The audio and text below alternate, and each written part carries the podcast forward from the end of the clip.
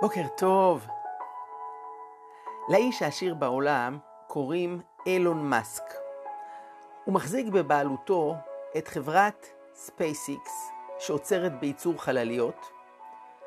הוא היה שותף בהקמת OpenAI, שמציעה את הצ'אט המפורסם של הבינה המלאכותית.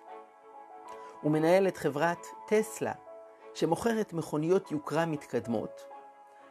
ולפני שנה גם רכש את הרשת החברתית טוויטר. הונו מוערך כיום ב-267 מיליארד דולר.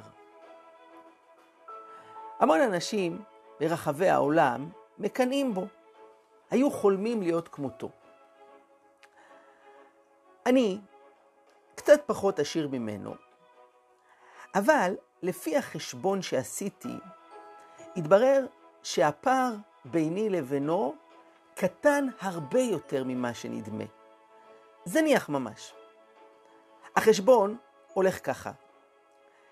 לאילון מאסק ולי יש חמישה דברים משותפים. עיניים שרואות, אוזניים ששומעות, פה לדבר ולאכול, ידיים לפעול ורגליים ללכת. בנוסף לזה, יש לאילון מאסק דבר שישי שלי אין, וזה 267 מיליארד דולר. עכשיו, נגיד היינו אומרים לו, אילון, אתה חייב לוותר על דבר אחד מתוך מה שיש לך. במה אתה בוחר?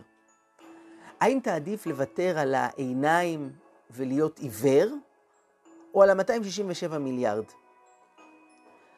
בוודאי שהוא היה אומר, קחו את הכסף, רק תשאירו לי את העיניים. אני רוצה לראות את העולם, את השמיים, את הפרחים, את האנשים. אני לא מוכן להיות עיוור. ואם היינו אומרים לו, אוקיי, אז אולי תוותר על שתי הרגליים שלך, ותבלה את המשך החיים בכיסא גלגלים. אין מצב, הוא היה מזדעק. אני לא מוכן לוותר על היכולת ללכת. קחו את הכסף, אני רוצה להתנייד בעצמי. עם שתי הרגליים שלי, לרוץ, לקפוץ.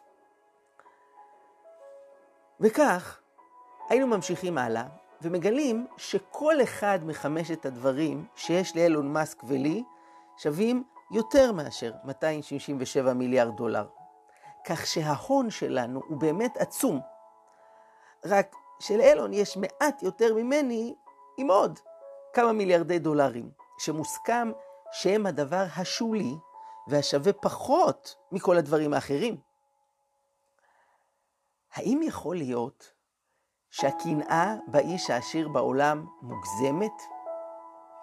האם ייתכן שכולנו בעצם מולטי מיליארדרים עם נכסים יקרי ערך, אבל במקום להעריך את מה שיש לנו, אנחנו עסוקים בלפזול באובססיביות אל הסטורי של השכן ולהרגיש מסכנים? לא, תגידו בכנות, האם משהו מהחשבון שעשינו כאן לא נכון? וסבתא שלי הייתה אומרת שעשיר זה ראשי תיבות. עיניים, שיניים, ידיים, רגליים.